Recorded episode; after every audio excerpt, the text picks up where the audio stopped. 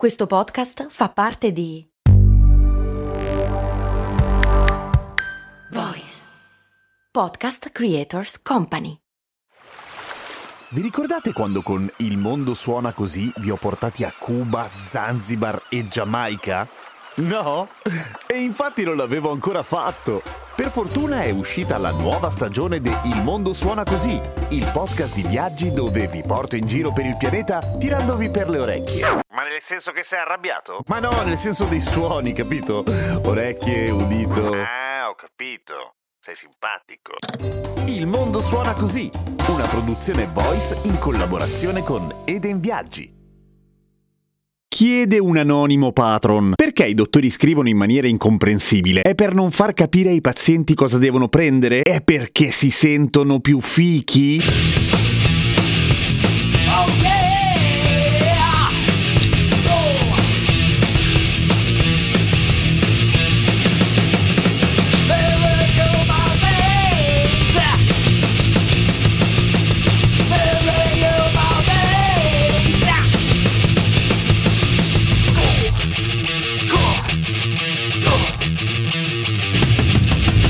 Grazie ad Ale per la sigla dei Metallica, probabilmente l'hanno fatta loro veramente, lui ha dei ganci pazzeschi laggiù a San Francisco.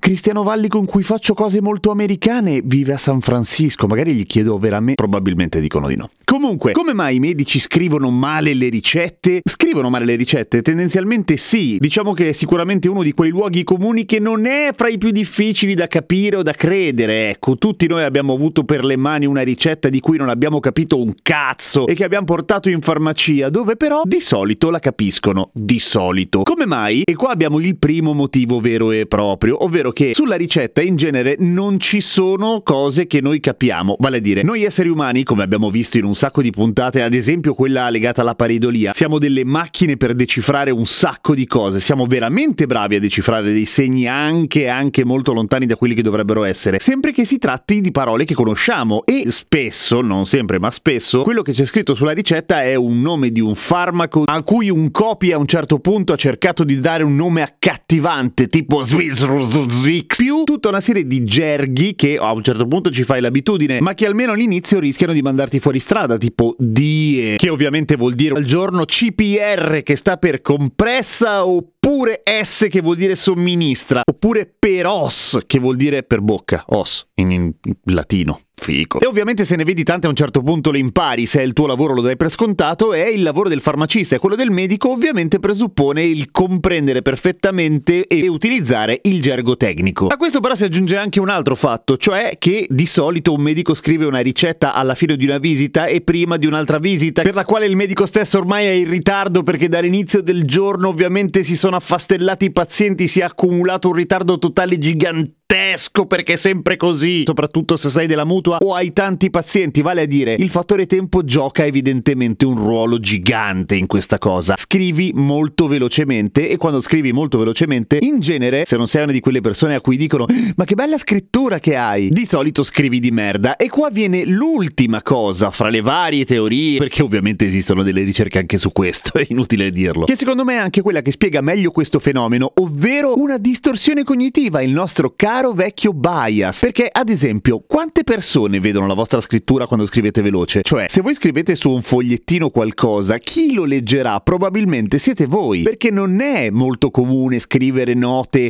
appunti o cose rapidamente destinati ad altri. Se dobbiamo scrivere una mail, scriviamo, beh, cazzo, una mail al computer. Se dobbiamo scrivere un fax, è meglio che cambiamo lavoro perché che palle i fax. Al massimo lasci un post-it d'amore al tuo partner oppure la lista della spesa, eccetera, e tra partner in genere ci si decifra un po' di più. Ma se la mia scrittura dovesse ad esempio finire su una storia di Instagram adesso, tutti si accorgerebbero che scrivo di merda. E infatti adesso lo faccio, così vi accorgete che scrivo di merda. Mamma mia, che coraggio quest'uomo! Scrivo così di merda che anche io faccio fatica a leggere la mia stessa calligrafia, per dire, a quel livello. Succede, succede a tanti. Non per questo i radiofonici o i podcaster vengono di solito derisi perché hanno una scrittura di merda, perché nessuno vede mai la scrittura di chi fa questo mestiere, e di solito nemmeno degli ingegneri, nemmeno degli operai e nemmeno dei selciatori e posatori, perché nella stragrande maggioranza dei casi si comunica ormai via computer, per cui scrivendo su una tastiera e quindi scrivendo bene, in Arial 10. A meno meno che non vi piaccia il Comic Sans. Ecco, in quel caso scrivete a mano, che è meglio. Dai. Seguitemi su Instagram, Radio Kesten. A domani con cose molto umane!